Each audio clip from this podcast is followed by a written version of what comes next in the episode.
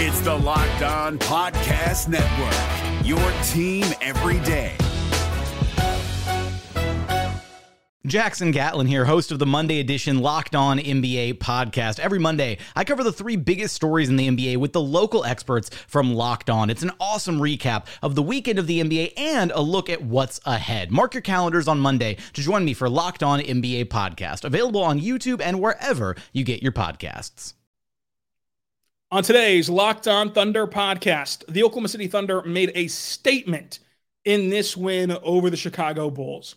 They were fantastic tonight. We're going to go through it all. How did the Thunder impose their will on Chicago and why this sets up even more excitement on this season? You are Locked On Thunder, your daily Oklahoma City Thunder podcast. Part of the Locked On Podcast Network, your team every day.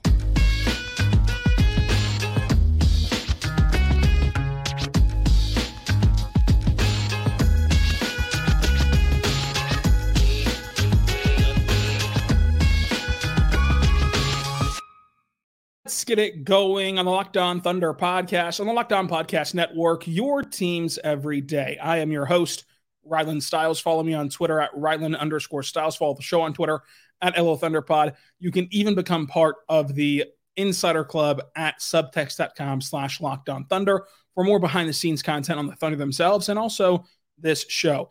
Today's show is brought to you by Prize Picks. Use code Locked in and you're going to go there for the best place to play daily fantasy sports and get a first deposit match up to $100.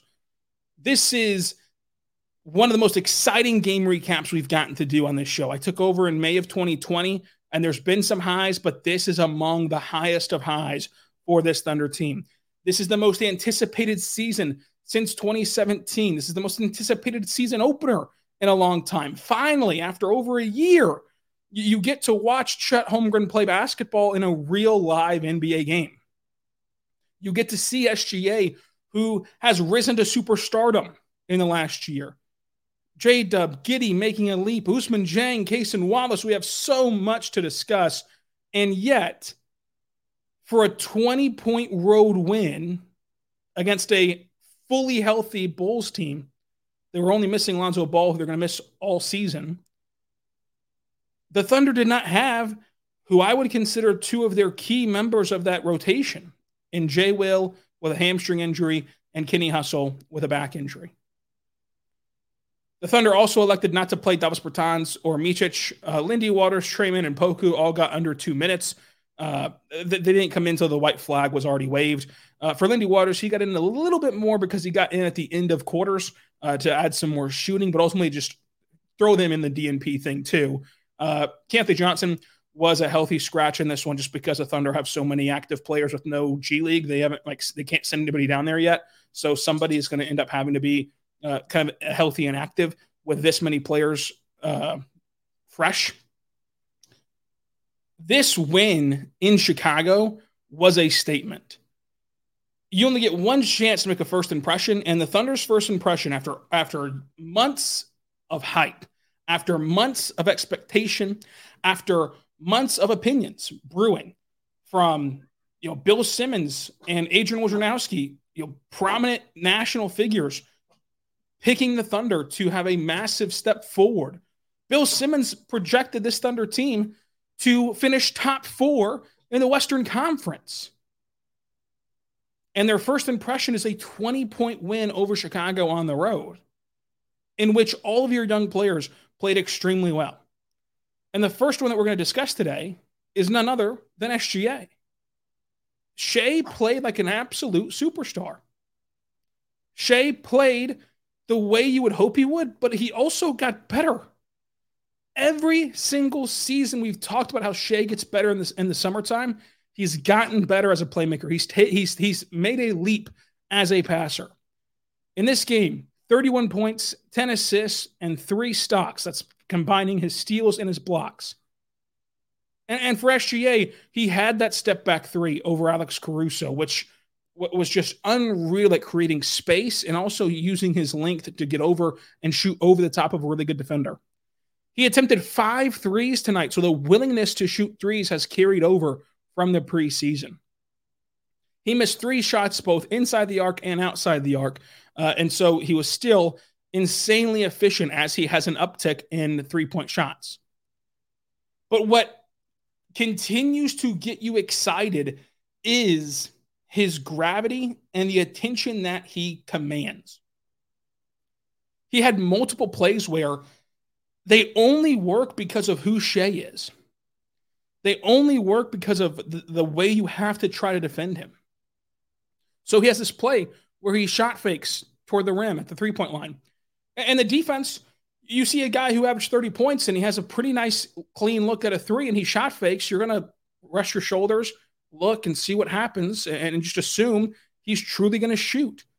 And so as the defenders quit and turn into ball watchers, he swings the ball to Ousmane Dieng, who's now wide open, and he cashes it in. SGA has this play where his patience is on full display as he's able to get into the paint and, and into the restricted area. And whenever a guy who can score so prolifically at the rim gets that deep into the paint, of course you're going to collapse on him. The entire defense comes crashing down. And he is patient. He, he's running out of real estate, but he understands where his next move is, and he kicks it, kicks it to the corner for a Cason Wallace three. And so when you when you add in his elevated playmaking, he had a drive and kick over the head pass for an assist. Like his elevated playmaking with his scoring profile. He can score catch and shoot threes. He can score step back threes. He can get downhill at the rim, bump you off your spot, and finish through you. He can finish around you with his craftiness and slitheriness around the rim. He, he effectively uses his gather and is able to locate the ball on his body to get through traffic and get a clean shot at the rim despite the trees down there contesting the shot. And oh, yeah, not only can he play on and off ball, not only can he catch and shoot threes, not only can he create threes for himself, not only can he go full blown head of steam at the rim, not only can he be crafty around the rim, he can stop on a moment's notice. He can stop on a dime at the elbow and cash in a mid range shot. This is a guy who scores at an elite level at the rim, who scores at an elite level in the mid range. There's no defending him. And so, what tonight was, was validation. You've heard me all summer long talk about this pick your poison offense. And I think that you saw it come together in this game against Chicago, where you see SGA manipulate the defense. What do you try to take away from SGA? Like we always go into these things and when we talk about offensive players that are of his caliber, and we talk about how, well, you have to take this away. There's nothing that you have to take away because it opens up other things. And so you pick your poison and he's going to make you pay for it. If you collapse at the rim, he'll make you pay. If you stay home and it's one on one at the rim, good luck. If he has you in isolation, good luck.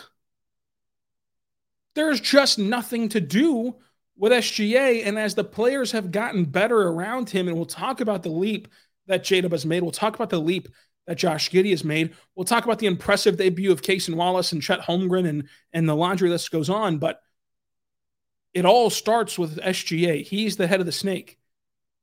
And he didn't just do it offensively, he did it defensively as well, disrupting the opposition and using his size to his advantage of contesting shots and understanding how to switch and rotate, which trickles down to, of course, the rest of the roster. And so SGA was great tonight. And so was J Dub. J Dub scored the first seven points of this game. And he was absolutely different at the rim, which is insane to say. Remember, Jalen Williams is different at the rim. He shot 70% at the rim last year. But this year, it's just a different way to get there. It's controlled aggression. We spent a lot of last season, particularly all of last season, practically all of last season, talking about how, you know, Jado's been great. I wish he'd shoot more. I wish he'd be more aggressive. I wish that he'd try to to get his own looks more. He's doing that. Now, he's still maintaining efficiency. He's not just willy nilly hunting shots, But because he's able to attack the rim differently, attack the rim so hard and with such force, and in this transaction, right, in this transaction of gaining muscle and strength, he's lost none of the body control. He's lost none of the length. So he still is lengthy enough to finish around you. He's now strong enough to finish through you. And he has the body control to just hang in the air and wait for the opportunity to score, for the traffic to clear. And so that's why I say he's gotten better because the layers in which he can score at the rim has improved. It might not show up in a statistical category this year. He might not shoot above 70%. He might shoot worse. He might shoot exactly 70. But in the big picture of how he's scoring at the rim, it has gotten a lot better. You saw him play both ends of the pick and roll perfectly. And the, the most impressive part is for a team who's going to run in transition so much, this is the guy you want going coast to coast, getting the head to head outlet pass. Because he ducks that head down and goes so hard at the rim, he forces you to get out of the way, and it's an easy bucket, or you're going to foul him. Like you're going to foul him. And it didn't end up mattering. It's a 20 point game, but with the amount of opportunities that you're going to get in transition, let's take this example here where because Jada went so hard at the rim and didn't let off the gas pedal when barreling down, Coby White had to foul him. And so within three minutes of the contest, Coby White has two fouls. In a more important game, to a possibly you know better player. No offense to Coby White, White, but like if you can eventually see throughout this season that adds up to he can force some of the best players in the league to get into foul trouble just by being stronger, just by being more aggressive at the rim.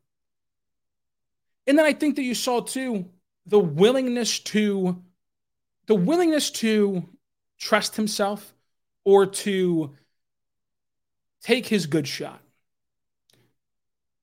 The reason again I call it controlled aggression is he was more aggressive than last year, and, and it was because, hey, he's gonna take a good shot. Like that's a good shot. It, it missed. It didn't, it didn't go down, it didn't go the way he planned. That's a good shot. Even though someone else on the court had a great shot that might not be as talented as J Dub, he took the good shot. That's exactly the key for him. There's going to be lineups in which the person you want shooting the ball, the person you want trying to score is J Dub. That's on the floor. And so if he finds himself with a good look, even though player X has a has a great look, I'd rather have the good look sometimes. And so I think that today he was kind of more willing to, to take those opportunities. He shot 45% from the floor, two for six from three, a steal, five assists, three rebounds, and 16 points. And again, the fast, blistering start of seven straight points for the Thunder. J Dub was just vastly improved from where he was a season ago. And, and it's it's not his biggest box score, but it was very crucial, especially in that first quarter. We'll talk about Chet Holmgren. We'll talk about Josh Giddey, Cason Wallace, and so many more coming up. But first, I want to say right now, better good friends over at Ibotta. Folks, Ibotta is great. How does a free Thanksgiving sound this year? Because Ibotta is here to give you cash back and help make sure that your Thanksgiving table is complete. Because who wants turkey without the gravy? This is what Ibotta does for you. So, starting November 1st, for the fourth year in a row, Ibotta is giving 100% cash back on your Thanksgiving feast. For that, you just go there and it offers it in the app. Just add the app uh, and then and to redeem it for everything that you need to make your Thanksgiving feast complete. This is all you got to do is go shopping at your favorite retailers and you can just upload the receipt and boom, Ibotta gives you cash back on hundreds of grocery items from produce to pantries uh, and even personal care. So you can make sure that you're beating inflation no matter what you're purchasing. Other apps like Ibotta, they, they give you they give you points that don't really amount to much, but Ibotta is the app where they give you real, cold, hard cash back. You get the cash in your hand. And, and you can either cash out and put it in your bank account. You can do PayPal. You can do gift cards. You can do whatever you want with that cash, but you get the quiche. So you can go there right now and earn cash back on hundreds of online brands and realtors. Uh, and whenever you start with Ibotta, you can go and it even includes like Lowe's, Macy's, Sephora, Best Buy, and more. So download the Ibotta app and use the code LOCKED. You're going to get 100% cash back on your Thanksgiving dinner starting November 1st. So go there right now on the App Store, Google Play Store. Download the free Ibotta app. Use the code LOCKED, and that's Ibotta, I B O T T A, in the Google Play and App Store. Use code LOCKED.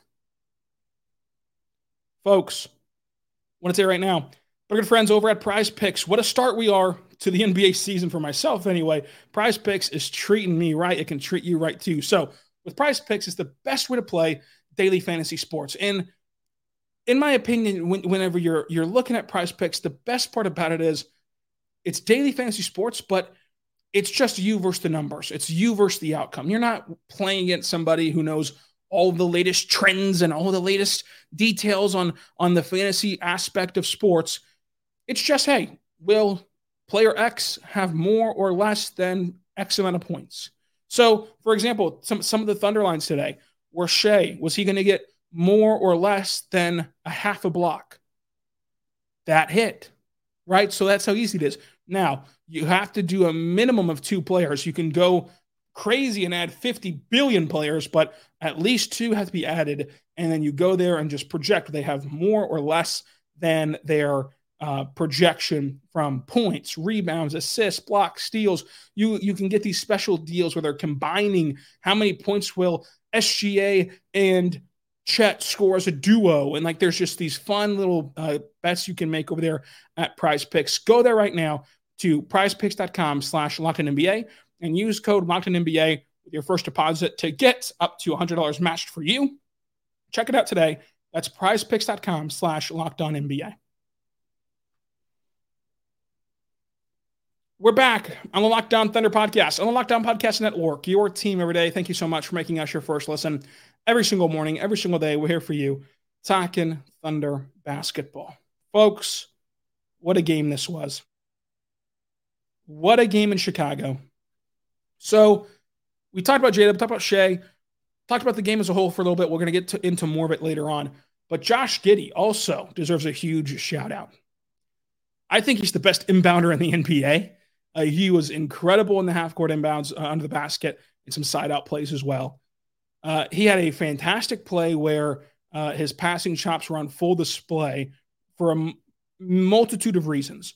The first reason is a piggyback on what we discussed at length yesterday. If you missed yesterday's show, the swing for me for Josh Giddey is not his three point shot. It's actually him scoring inside the arc and then garnering more attention from the defense. And so with Josh Giddey in this game, he was so aggressive early on at getting to the rim. He was so good at finishing at the rim that eventually the Bulls started to, to adjust to that and try to cut him off at the rim. But guess what? When you try to adjust to that and J Dub cuts off of it, then boom, Josh Giddey will get the pass off and it's it's J Dub cutting behind you for a reverse finish.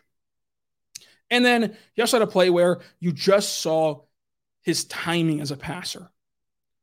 The Thunder ran this play where uh, Chet is cutting across the court uh, from from uh, the break of the three point line, and as he's cutting, J Dub sprints into a screen uh, and so that disrupts that, that initial defender for the Thunder. And Giddey makes the pass perfectly as Chet is getting downhill and as J-Dub is laying the screen to where there's basically no stopping Chet. He has a, now a full head of steam at the rim. Uh, he goes up at the at the ring and gets fouled for an and one.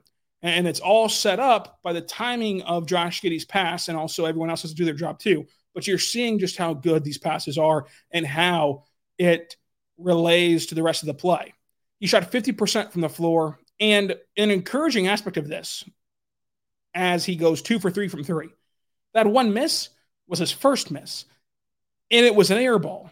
But yet, he airballs the, the three early in the game. So like the crowd's still into it uh, at the UC, and they're they're chanting air ball. You know, the, the, they're they're they're doing all the hysteria around the air ball. And then you go two for two after that from beyond the arc on wide open shots. And, and not only do you go two for two, but after you airball, you get the ball wide open at the three point line, and there's not even the slightest bit of hesitation. There's not even the slightest bit of thought. I'm open, I'm going to shoot. And with the hours that he's put in with Chip Engelland and will continue to put in with Chip Engelland, that confidence right there, that mindset is what encourages me the most in his ability to improve as a three point shooter throughout the duration of his career. And in this game, he got a lot better at turning the corner and bumping guys off their spot and, and being physical at the rim. He finishes with 16 points, six rebounds, six assists, shot 50% from the floor. That, that is a beautiful stat line from Josh Giddey. That's exactly how you play your role if you're Josh Giddey. And so you move from Josh Giddey into the last member of the core four to make their debut is Chet Holmgren. His first bucket is this pass to the corner, and, and he's faced up on Vooch, and, and he turns and does this like shake and bake, shimmy shake, mid range uh, baseline jumper. And then that play we talked about with Josh Giddey, where it sets it up for an and one. He understands basketball to the highest level. He was incredibly active and involved in all the action, even on plays where he's not going to get any credit for it because he at times didn't even touch the ball in these plays where uh, they're using him as a screener and he's slipping to the rim or what I mean by kind of the activity, but also the the understanding of where to be and, and where to position himself.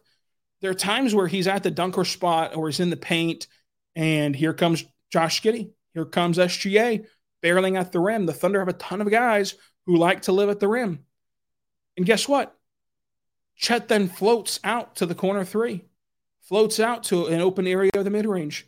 And when you're being defended by a center, here's the big kicker of why Chet's got the advantage at playing center. You're being defended by a center. Do I leave this perfectly great runway to the rim and go follow Chet?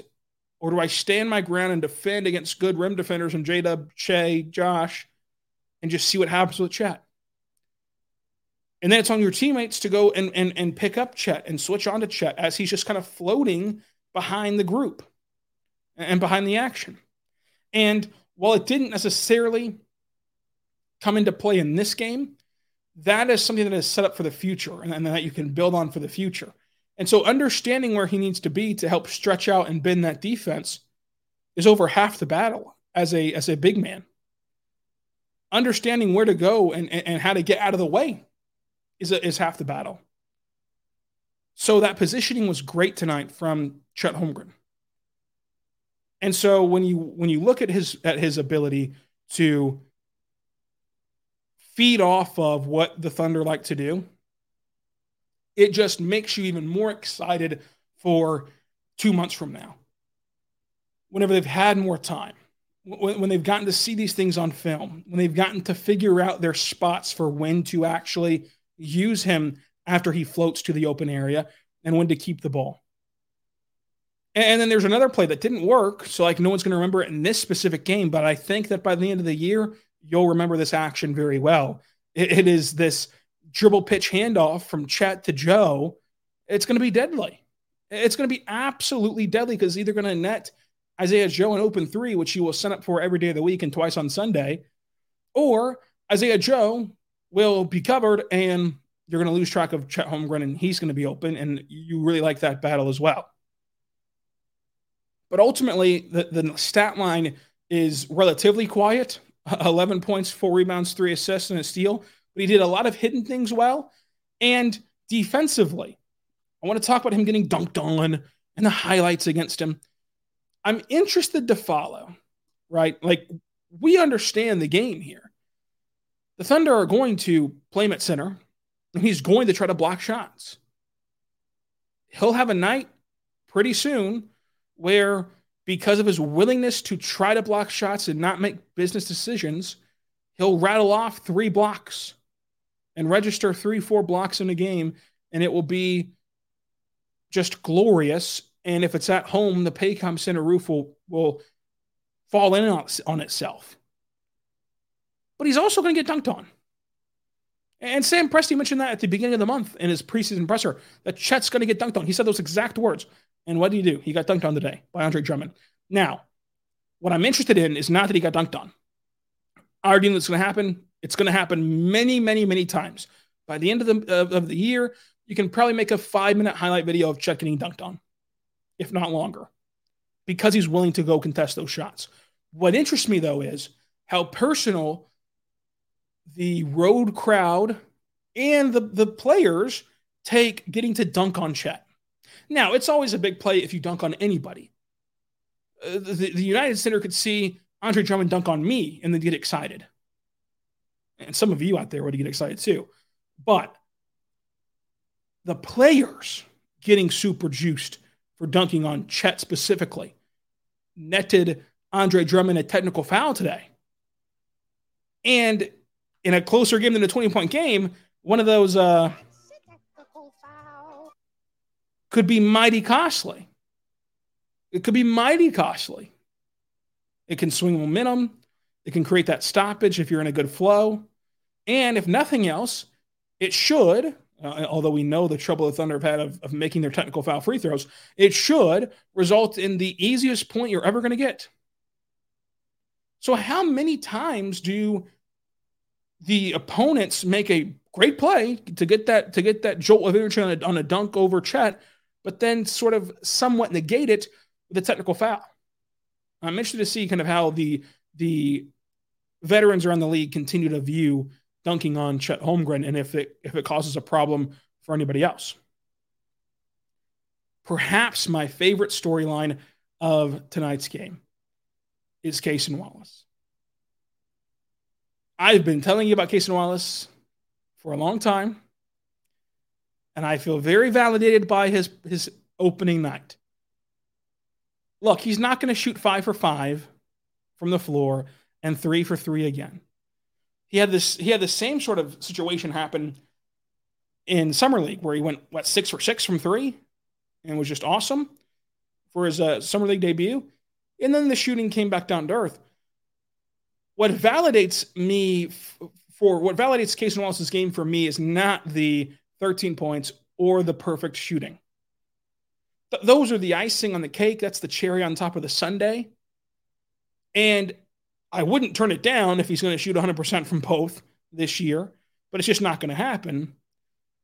What I like to see from Cason Wallace is that steadiness, that professional mentality he had. And the fact that the NBA was not too fast for him. His ability to cover ground defensively, to show and recover, to switch, to rotate, his ability to rise up and contest taller players on jump shots. All of those things to me added up to me feeling even more confident in my opinions of he can impact this game in a positive way right out of the gate as a rookie. And he did that tonight. He was part of those massive runs that that grew the lead and eventually put the kids to bed in this one. So his NBA speed is what is very exciting for me.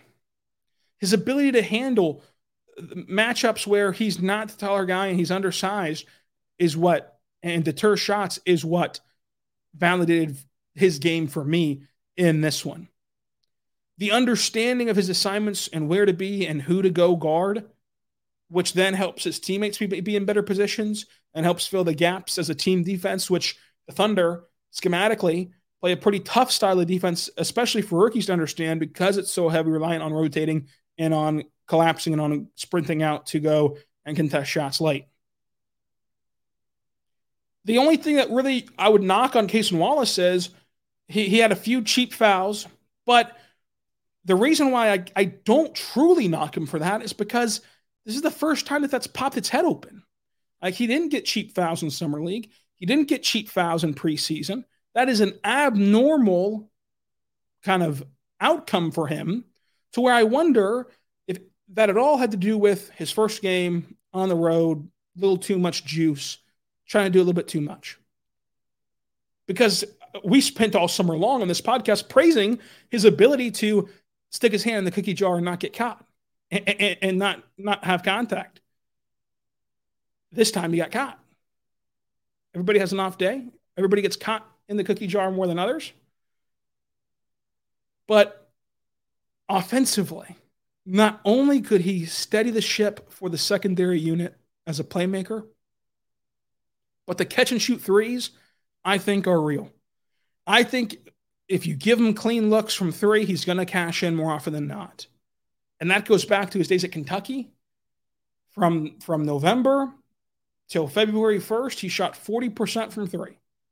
He dealt with injuries, he dealt with a role change, and then it levels out at 35% from three. But that's quite a significant sample size of him shooting 40% from three. So I believe in the three point shot. I believe in the defense. And what's kind of gotten me truly excited a little bit is, is his ability to shoot off the dribble. Uh, I think in the preseason he shot uh, five for eight off the dribble. He was one for one tonight. If my math's correct, that makes him six for nine. But again, I, I went to school in Lawton, so my math's probably never right. But you know, Cason was really good tonight, and I, I think that he proved that he can make a winning impact. And we still have a couple more games here. Like there's still going to be a, a fairly long runway here. Blue Media Day is Friday, not not tomorrow, next Friday, and the games won't start happening for another few days after that. So we have a pretty long runway of games before the Blue. I think Cason Wallace in, in this time frame can force the hand of Mark and, and be a guy who just simply sticks in the NBA for 99% of the year, if not 100% of the year because he's that good. And because not only is he that good, he's that thundery and he's and he's the kind of player that Mark gravitates toward. This defender, savvy, cutting, playmaking, shooting guy. So I think Cason Wallace is, is just steady, and he is just a really good rookie player. And, and I cannot wait to watch how his career blossoms and how the season goes for him. There's still going to be ups and downs. So maybe this is just an extreme high. But first impression, really good from Cason Wallace. And it's adding on what we heard throughout training camp. It's adding on what we've heard from the players themselves. You know, you had guys like SGA all training camp say this guy's ready to play right now. He looked the part tonight. You know, Cleveland's a new game. Denver's a new game. Detroit's a new game. New Orleans is a new game, like on down the list, but as of right now, it can't get better. It cannot get better for Cason Wallace. Let's talk Isaiah Joe, Ousmane Dieng. Why did Micic not play, and so much more? All coming up. But first, I want to tell you right now about our good friends over at FanDuel. Folks, it's the best time to open up FanDuel. You go to fanduel.com slash locked on. And when you do, why it's the best time, you might ask, is because everything's in session. World Series starts Friday. NBA is back. NHL is back. College football's on. NFL is on. You have everything to bet from from here to kingdom come that you could want in the world of sports. And you can go do it over there at FanDuel. And when you do, with America's number one sports book and the official partner of Locked On in the NFL, when you go there right now, you're going to get two hundred dollars in bonus bets. That's right. New customers, whenever they go to fanduel.com slash locked on, they get $200 in bonus bets guaranteed when you place a $5 bet. So you place that $5 bet. You could win, you could lose, but you for sure will get $200 in bonus bets at FanDuel to bet on the spread, player props, over unders, and so much more. Folks, our picks so far 1 and 0 with the Thunder covering one and a half uh, uh, this this evening, so we can continue on that streak with Philadelphia taking on the Bucks and the Suns taking on the Lakers tonight. Let's take let's take the Bucks minus six at home against the Sixers in this game. Check it out today at fanduel.com slash locked on. Fanduel.com slash locked on. The NBA playoffs are right around the corner, and Locked On NBA is here daily to keep you caught up with all the late season drama. Every Monday, Jackson Gatlin rounds up the three biggest stories around the league, helping to break down the NBA playoffs. Mark your calendars to listen to Locked On NBA every Monday to be up to date. Locked On NBA, available on YouTube and wherever you get podcasts. Part of the Locked On Podcast Network, your team every day. We're back on the Locked On Thunder podcast, on the Locked On Podcast Network, your team every day. Thank you so much for making us your first listen every single morning, every single day. We're here for you talking Thunder basketball. Isaiah Joe is such a weapon off the bench. He, he has this ability to not only be a flamethrower as a shooter, but the gravity he pulls in as a shooter changes the complexity of this offense. He got a foul call on his three point jump shot because guys are so over, overzealous to try to take it away. And, and, that fourth quarter barrage is what blew the game open, where he not only got a, got a couple threes off, of course, but he had a clutch time steal where he goes coast to coast and finished at the rim because Isaiah Joe is more than a shooter, more than a shooter to me. Isaiah Joe was fantastic 14 points, five rebounds, two assists, and a steal. Ousmane Dieng vastly improved. He, he had been getting uh, first guy off the bench minutes in preseason, and you know we were left wondering, is that going to continue in, in, the real season? It did. Uh, he, he, was involved in that first sub with Wiggins, and wow, if Ousmane Dieng can continue to hit threes at this clip, he will have a massive impact on this season because he has all the tools defensively to fit in with what they want to do defensively. He fits their defensive identity. He fit their defensive identity last year. That was not the problem. He could have played last year defensively. The problem last year was his lack of aggression. Uh, you know, him floating around the around the floor, and then he he wasn't able to convert at a high clip from three uh, consistently. And you just didn't take enough threes in the sense of like it had to be the perfect outcome for him to shoot because he just wasn't aggressive enough. But when given the daylight tonight, he shot the ball and he shot it well. Three for five from three, two rebounds. He played his best basketball as this small ball five. And you know Mark likes to go small. Small ball five, who, can switch all around the floor and it forced a 24 second call on the Bulls offense. There were multiple times where Ousmane Dieng got wide open because the big man just simply forgot that's my guy that's floating around there. Like, like it, it, gets confusing when he's the center and he's who you're supposed to be picking up and identifying. And so he's able to float around, and, and, and, and in this case, floating around is a good thing, and, lose his matchup. But it comes down to the swing of shooting. Like, all this is really good stuff for, for game one. Where he levels off at shooting the basketball is going to be where he levels off at in playing time. Hopefully for Ousmane Dieng and for the Thunder, it is at this three for five clip somewhere around there throughout the season. So Vasilije Micic did not play in this game, and people are freaking out about it. I told you the day he got signed that he knew what he signed up for, and what he signed up for was a team that explores the roster, takes it to the limits, and changes up rotations and changes up lineups constantly. This is the first game of the year, and he did not play for all we know, he can play 40 minutes against the Cleveland Cavaliers on Friday. But at the end of the day, I think it's important to note not only is it the first game of the year, and not only are rotations never set in stone with Mark, but most importantly, above all, that even Micic said himself that he still has some adjusting to do to the NBA, and that training camp isn't enough time for him to make the adjustments. It's coming up quick, but he's trying to make the adjustment as fast as he can, he said. I think that in this in this case, it's kind of where we get our, our 2K cap on, right? Where it's like, hey, he's on the roster, he's not injured, he's a really good player, he should be playing. But there's that human element of we want to blame Mark, we want to blame the rotations. What if he's just not ready? Like, what if he himself is not ready and you'd be doing him a disservice if you played him in this game? And he looked good in the preseason at times. He also at times looked very slow uh, and looked like he couldn't keep up with the NBA pace. And that's something that he said he struggles with. Is he says he struggles with the pace of the NBA, and he thinks and he thinks that that's why NBA players are more tired than EuroLeague players is because of the pace that they play at. And he said he struggles with the fact of, given that there's no three seconds in the paint overseas and there is here, that's a big adjustment because you no longer have that anchor in the paint just to pick you up defensively. And with the space and pace of the NBA, you're having to play a lot more one on one defense that he just was not equipped for and, and, and, did not have to do in the Euro leagues. So I know we're quick to point fingers. I know we're quick to make an overreaction, but Micic understood he signed up for. The Thunder are going to change their rotation Friday, Sunday, Monday, Wednesday, Friday, and so on. And Micic still is not comfortable in the NBA yet.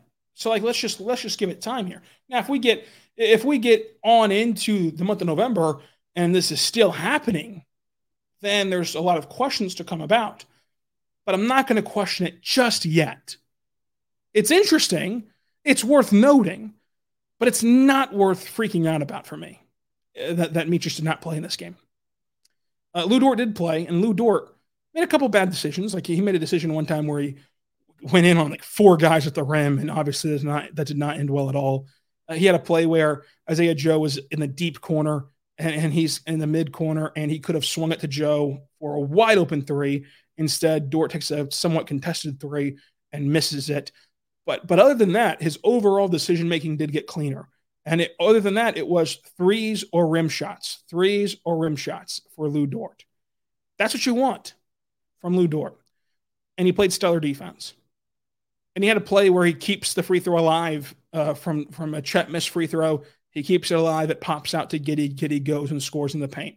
All started by the work Lu Dort did to get on the floor and to hustle. So overall, first litmus test of the theory that with better players around him, Lu Dort will be more efficient and Lu Dort will um, play better and will uh, play a better role fit for him. I think first test out there, it was a mixed bag, but I would say it's it's like a C plus for Lu Dort of like, okay, we can see that you're trying to adjust. Now let's execute the adjustment for, for moving forward for Lu Dort. But ultimately, this was a fantastic game for the Thunder. They win 124 to 104. They shot 54.9% from the floor. The Bulls shot 41%. So the Thunder, let's keep this in mind. There were stretches where this game felt clunky. There were stretches where this game felt bogged down. There were stretches where this game felt like the Thunder were desperately missing Shai. And yet, when you look up at the end of the ball game, the Thunder shot 54, 48, 83. The Thunder were up by 21 at one point. They won by 20. And the Thunder had an offensive explosion for 124. If, if I told you the Thunder scored 124 and shot 54, 48, 83, you would you would take that in a heartbeat, in a New York minute. And I, I, think that the resolve of the Thunder team, whenever the Bulls go on that 7 0 run to open up the third quarter, the timeout by Mark, and then from there it was all Thunder, highlighted by that 12 0 run by the Thunder at the end of the third quarter, was awesome. And the last note I want to make for today's show the key for the Thunder in getting downhill and putting pressure on the rim, they were in the bonus with eight minutes to go in the first quarter.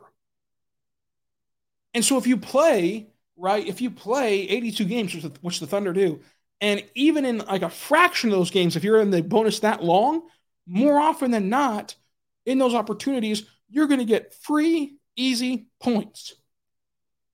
And that can be massive difference makers for this team. MVP of the game is always going to be Shai, probably, especially Shai in this game. Uh, the non Shai MVP, Cason Wallace for me. He was just awesome tonight and deserves a lot of credit. Let me know your three biggest takeaways from this season opening win down below and on Twitter at Rylan underscore Stiles. And until tomorrow, be good and be good to one another. Hey, Prime members, you can listen to this locked on podcast ad free on Amazon Music. Download the Amazon Music app today.